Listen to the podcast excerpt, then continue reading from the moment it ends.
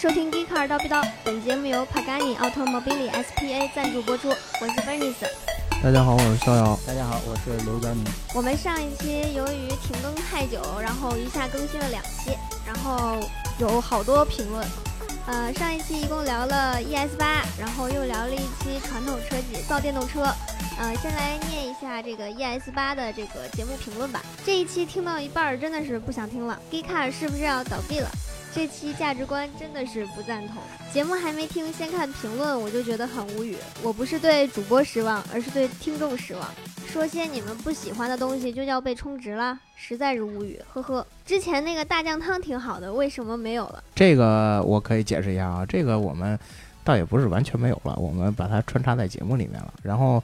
这个呃，跟刀逼刀一样，没准哪天就就重新又给你恢复一遍。价值观本来就是一个十分重要的事儿，不然我也不买比亚迪了。很多人嘴上说不是价值观的事儿，实际上还是会被潜移默化的影响，被同化。可悲的是，不知道是真不自知，还是装着不知道。嗯，我我觉得啊，这个这么多的负面消息，这个刘哥和大老师要负一定责任的啊，是吧？刘哥因为观点主要是我我俩输出的，哎，对，而且而且今天呢，我发现大老师干了一件特别鸡贼的事儿，他趁咱们不在，对他他他跑了，然后咱们自己在这更新，所以刘哥，这个所有的这些问题都抛给你了，你你得官方的来给解释一下。行行行，我说两句啊，这个。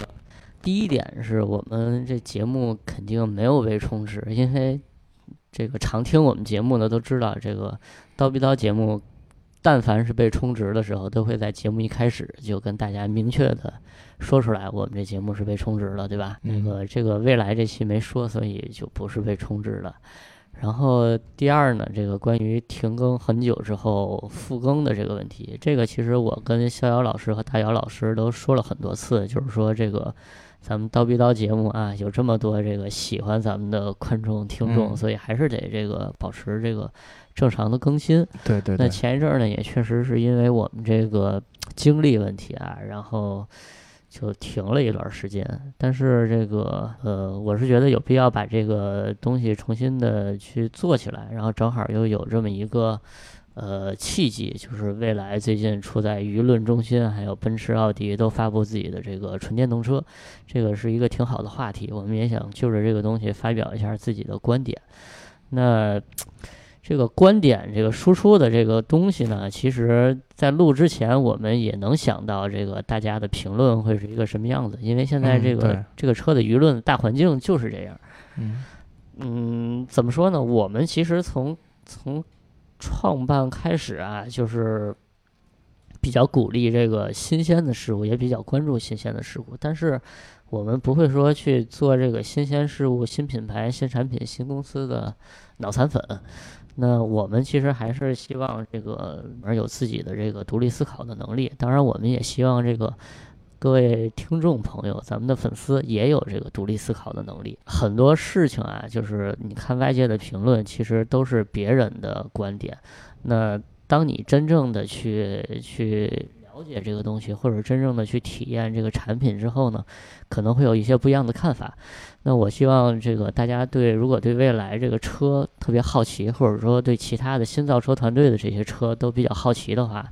自己有机会去试一下，然后就能有一个自己第一第一手的这种呃主观的这个感受，这样再去。跟别人谈这个事儿，可能也会更好一些。反正我其实很认同刘老师的一点，就是说这个，嗯，也可能我们说的价值观和你的价值观有冲突。也许三十八号说的跟别人说的有冲突。其实我觉得这个重要的是你自己有一个判断，不要人云亦云。我们说的可能不对，他说的可能也不对，对对吧？而而且有一个问题是，这个虽然可能在未来这件事上价值观。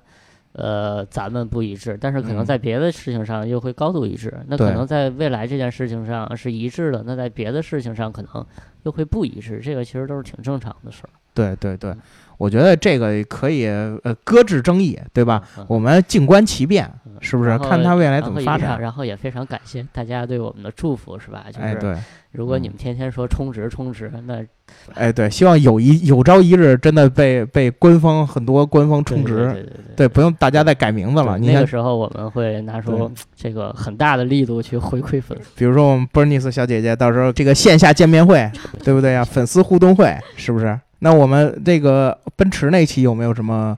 有有挺多的，先嗯来念一条。嗯，嗯呃，大姚老师说，英国车容易坏的观点真的是太毁三观了，真想喷死你！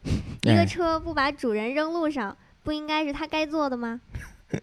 呃，我觉得这个听众跟我的这个观点是一模一样的，就是大老师有时候对于他的这个这一套价值观理念是真的很坚持。我我这也是我很服他的点啊，就是明明很多时候这个已经事情都已经发展到这个地步了，但是大老师还要这个挽狂澜于既倒，对吧？大厦于将倾。扶大厦于将倾。嗯，我我其实这点我还是很很佩服他这种他这种骑士精神的。当然，这个我我也想嗯听听大家的意见啊，就是这嗯个你们这个希不希望我们不停的在节目里边输出价值观？但因为嗯本身这个节目刚开始做的时候不是这种路线的，这就是生生让大姚老师把这节奏给搬过去的。啊，大大老师这算夹带私货了，这叫对对对对嗯，绝对嗯的夹带私货。嗯没有啦。呃，嗯还有一条比较有意思的。嗯，啊，天呐，爷爷，你快醒醒啊！你关注的节目更新了，也不知道是哪位小朋友的爷爷这么关注我们的节目啊？不是，他这个是一个梗，他这个是家祭无忘告乃翁，是哦哦哦哦，就是我之前听了半天，然后我都快不行了，我赶紧告诉我，赶紧告诉我的后代，哎呦，D 卡更新的时候烧纸也要告诉我。啊，这个确实再向大家这个说声抱歉啊，我们确实也是好久没有更新了，以后我们会争取啊，争取按时呃去做更新的嗯啊，嗯，好吧，嗯。嗯，那我们这一期要聊点什么呢？这一期聊点特斯拉吧。呃这个马斯克先生最近又忍不住做点什么了？呃，马斯克自己没做什么，他被嗯做了些什么？他已经被卸任董事长了。马斯克为什么要被卸任董事长呢？就是因为他当时提出来那个要把特斯拉私有化这个事儿，但是这个事情呢，最终还是以失败告终了。前后呢，不过呃十来天的过程。然后这个就是因为这个消息的放出呢，导致了特斯拉的股价上升，然后又急剧下跌。呃，然后 SEC 就指控他，他扰乱市场，扰乱股市，然后他就被处以了处理了一些处罚，比如说被罚了四千万的美金，然后之后不能再随便在推特上呃发表言论，然后嗯，最重要的是他被革去了董事长一职。我觉得最重要的是不能再在推特上治理公司了。这个这个关键，这事儿关键是你你你推动私有化可以，但是嗯马斯克他就是在这个事儿没成为既成事实之前，他自己现在推特上放风，自己先瞎嗯逼逼，嗯这个就让人家不可忍了，对吧？我觉得这是我们小马哥经常干的一件事儿。他有时候老先去铺垫很多事儿，然后最后可能让大家有一大堆幻想，然后最后实现的时候发现，跟你之前跟我们说的有点区别呀，对吧？然后嗯最后导致可能事情或许没成，或许成了之后，比我们的预期稍微差一些。但是你这个可以在推特上舆论言言论自由啊，不过像呃股票这种这种资本市场的这种东西，还是不能乱说，因为它都有自己的这个一套这个流程，对吧？嗯嗯，对你这个瞎瞎逼逼的话，你会容易造成股市的这个波动。你一波动，人家就就觉得你在背后有暗箱操作。对你你在推特上去骂川普都没事儿，对，我觉得是。不能说这个，嗯呃，对我问一下，推特是什么东西啊？不知道啊、我好像没见过。不知道。嗯嗯嗯，其实这个处理的结果，我觉得是比较严重了，比我想象的严重。其实，在这个正式的这个处理结果之前，还有一个小的插曲，就是他们和 SEC 有一个临时的和解。这嗯个惩罚的力度要比这个现在的这个惩罚的力度要减很多。虽然嗯说同样是这个也要革职吧，就是革去董事长这一职，但是他嗯没有必要说是赔四千万，那个时候只需要赔一千万就行了。那他又瞎逼逼什么了，导致赔四千万就是？有一个这么一个条款，就是 嗯呃，马斯克不能在以后的公开的场合里面说，呃，这件事儿他没错。就这事，儿，那你这对于他来说太难了。对，就是简单来说，就是高位我可以不做，然后巨款我也可以掏，但是这个锅我就肯定是不背的。啊，这这让我想起了曾经坐在我对面的大老师，认错认错是不可能认错的，我我就算我就算再错，我也我也不能认，对吧？我可以改，但是我不能认，好像枭雄都这样。你像曹操就是，对吧？知错改错不认错。这个马哥卸任了董事长之后，会有什么样的一个一个发展呢？特斯拉会受到什么样的影响呢？特斯拉是不是就不归他掌控了？呃，那倒不至于。他虽然说不是董事长了，但他还是 CEO 啊。所以说，对于公司整个的管理，还有一些在产品上的这个创造性的东西，他还是有一定的管控权和把握的。马斯克现在还是这个特斯拉的一个最大的股东，也就是说，他对于这个公司其实还是有控制权的。啊、嗯呃那也就是说，其实这个事儿本身，这个董事长这个职位其实并不是特别重要，重要的是他还能控制这个公司。也也重要，但是啊对于这个特斯拉这这么一个相对来说比较奇葩的公司来说，我觉得你说让谁来当董事长，他敢不听马斯克的？其实这件事儿呢，对我觉得对特斯拉和对马斯克都还是一个有点儿好的方面吧。就是啊这件事儿对特斯拉来说是一个教训，然后嗯马斯克呢以后也可以在推特上收敛一点儿，就不至于说再给特斯拉捅出什么特别大的篓子。但是我觉得马斯克这种人收敛了就不好看了。我们很多人很多人关注特斯拉都是因为马斯克的人格魅力。你这时候，然后他不蹦出来了，他不去，他不去做一些这些事儿了之后，你你我你会觉得马斯克还是你的偶像吗？对不对咱？这么说啊，这嗯个马斯克作为一个这网红大 V，你是觉得他这个角色更重要，还是作为一个这个一个一家非常牛逼的公司的这个管理者这个角色更重要？我与其看到，相比之下，我宁愿看到他把特斯拉带到一个非常高的一个层次，而不是去在推特上各种瞎逼逼。啊，但是咱们可以这么说啊，他把这个公司做得很好，这他就流于俗套了。我觉得很多人都能把这个车企做得很好啊。哦，那那这么看来，你衡量这个一个人成功与否的标关这个标准，就是他是否在这个社交媒体上足够 足够活跃、足够成功。那那你看我们的 Mr. President of America，他不是 Twitter 治国吗？对不对？呃，不过这话说回来啊，我觉得确实也是刘哥，你的希望是他能够把这个特斯拉，就是他少关注一点社交媒体上这些纠纷，对吧？嗯？对对对。但是我多去解决问题。对，但是我觉得这个曝光率也是需要保持的。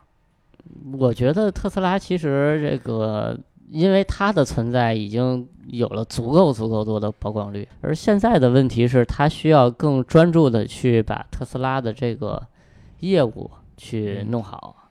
嗯，这样可能大家对它的关注会转移到对公司的关注上。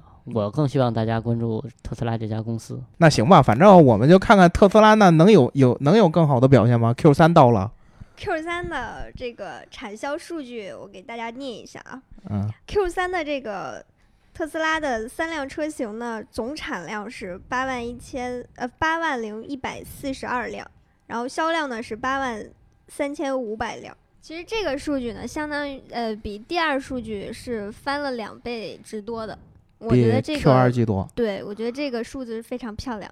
啊，数字很漂亮。那哎，刘哥，你说这个它数字漂亮的背后是是它真正爬出了这个产能地狱，还是说呃，我我觉得天宇，你应该再再跟大伙儿把这个 Model 三具体这款车的一个数据给大家再说一下。比如说，这个 Model 三在 Q 3一共生产了多少，交付了多少，然后嗯它在这个单独的这个，比如说九月份，它的销量大概是一个什么水平？Model 3在特斯拉第三季度上呢，产量是五万五五万三千二百三十九，然后交付量呢是五万五千八百四。嗯嗯这个产量呢，比第二季度最后出来的数据要环比增长了两倍还要多，所以说这个数据还是挺漂亮的。嗯，然后我补充一下啊，就是嗯这个 Model 三在过去的这个九月份，虽然特斯拉不会公布这个单独的每个月的销量，但是这嗯个 Model 三在过去的这个九月份，根据呃国外媒体和一些机构的统计吧，它的这个单月的销量应该是在两万四千台左右。据说是好像是比其他品牌的这个 C 级车要高的，对吧？呃，这个两万四千台意味着什么呢？Model 3有史以来单月的这个销量的最高峰，嗯那它也应该是就是有史以来所有的这个纯电动车里面卖的最好的一个销单月的销量。在这个一八年九月之前，从来没有一辆电动车纯电动车能有月销两万四千辆的这么一个水平。那横向，咱们在美国市场横向比较，呃，Model 3的这个销量呢，在九月份它要比宝马、奔驰，像什么雷克萨斯、奥迪这些豪华品牌轿车的这个单一品牌的销量都要高，而且要高出很多。比如说，我举个例子啊，这个有有一份统计，就是在这个九月份，呃，豪华品牌的这个轿车，比如说奔驰，它的主流的轿车 C 级、CLA 级，然后 CLS 和 E 级，它的总的销量是一万一千台。这所有的车加起来，单一品牌都打不过 Model 3一款车。然后呢，这个宝马的这个二三四五、二三四五系这几款车加起来卖了将近一万一千台，那也意味着这个奔驰和宝马这几款主流的轿车，所有都加起来，这两个品牌加起来都不如特斯拉 Model 3的销量要高。这就是一个怎么说呢？非常非常，嗯，这可以，这这都有点夸张了，我觉得。这这是一个非常碾压性的数据。你你这一个品牌，你所有轿车都上，都打不过人家一款车，就是这个，就是这种感觉。哎，那你说这是为什么呢？呃，其实一个很大的原因是在 Q 三特斯拉 Model 三的这个产能提升的挺迅速的。嗯你看它这个，它这个季度，嗯，生产了五万多台这个车，嗯嗯，相比于 Q 2的这个提升，其实蛮大的。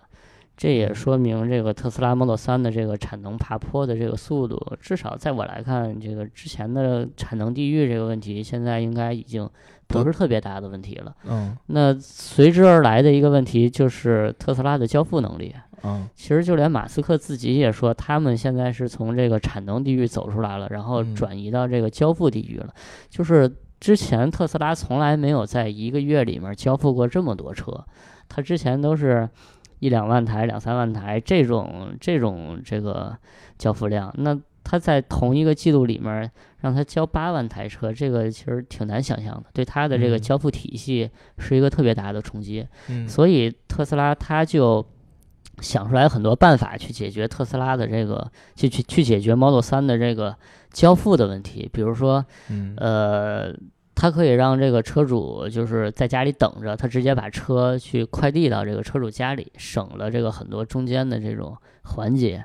还有就是，你可以去他的这个交付中心，就是自己去上门提车，然后把车开回开回家，可能你得开个 八百公里、一千公里这种。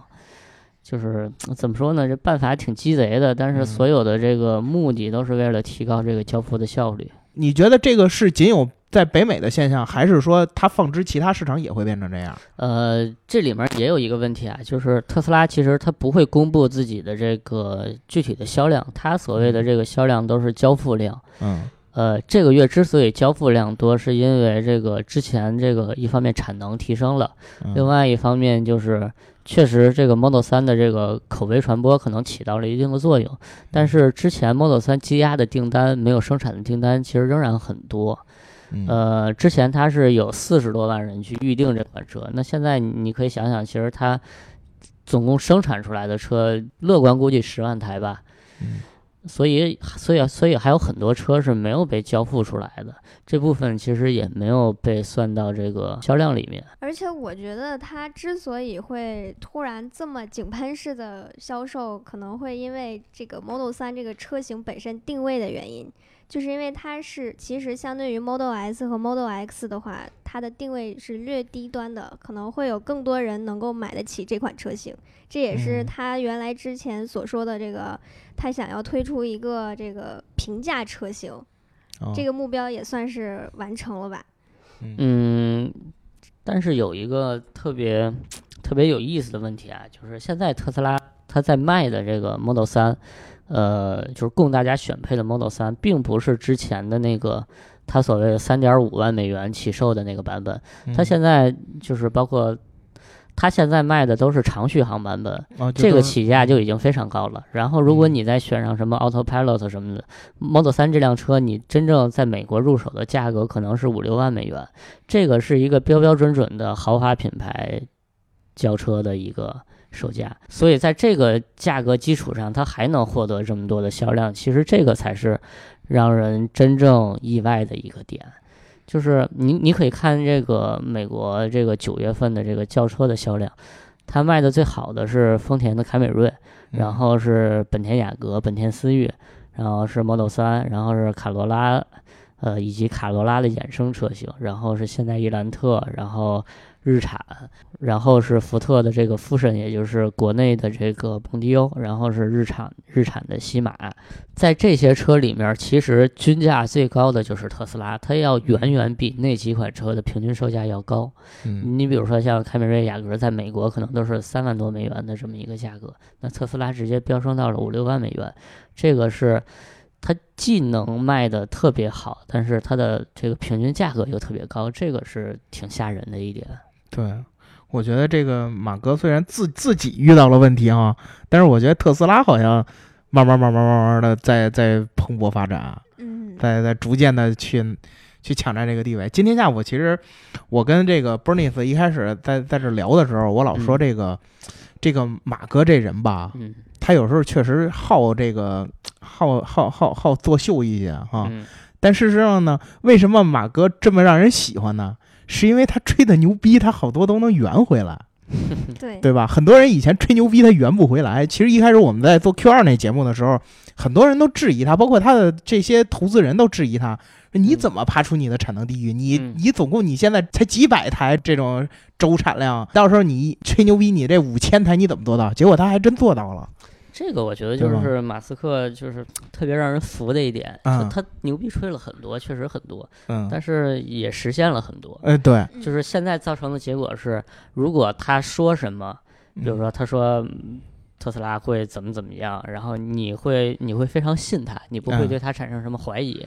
其实嗯。这也是他之所以在这个推特上去说私有化这事儿，然后去被 SEC 去调查的这么一个，我觉得是是一个很重要的原因，就是。他当他说这个特斯拉将以四百二十美金的这个价格去退市的时候，很多人就去买特斯拉股票了。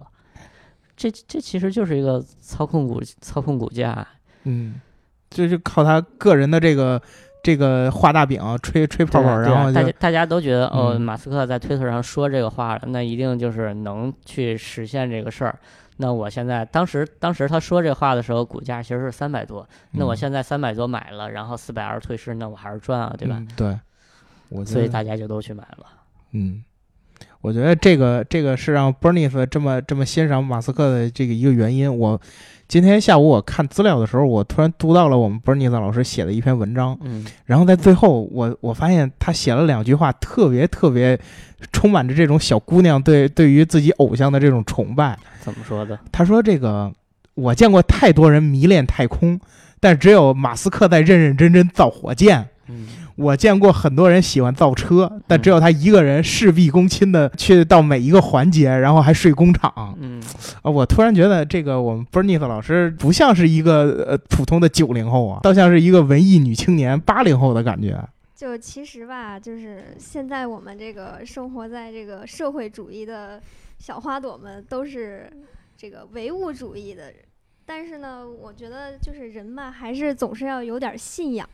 就是这个世界上呢，还是得有一些你得关注、你得牵挂的事儿或者人。嗯 就是马斯克这个吧，他就会让你觉得你在这个世界上还是会有一些惊喜的、不一样的这种东西。它就像一个宇宙大爆炸的那种一个那种冲击感吧。哦，其实对很多人来说，这个马斯克已经是变成一个精神寄托了。对我也觉得了，就像教主一样了。对这个，但是怎么说呢？这嗯个还是应该这个抱以理性的、理性的崇拜，是吧？不能盲目去崇拜。其实怎么说呢？这个真的不怕不怕大家骂，但是嗯你得骂的这个有有理有据，令人信服，对吧？嗯，然后这个真的是去这个以讨论问题为这个为嗯目的，而不是说我就专门为了骂你，然后就骂你，这个我觉得是不能接受的。对，我觉得就是从马哥身上就看到了，以前马哥身上顶着多少骂，但是人家人家真就是踏实造车就就能给兑现了，这这点是我也特别佩服他的，心理素质特别好。可能展望一下 Q 四的话，我觉得这个热度应该还会持续下去，对吧？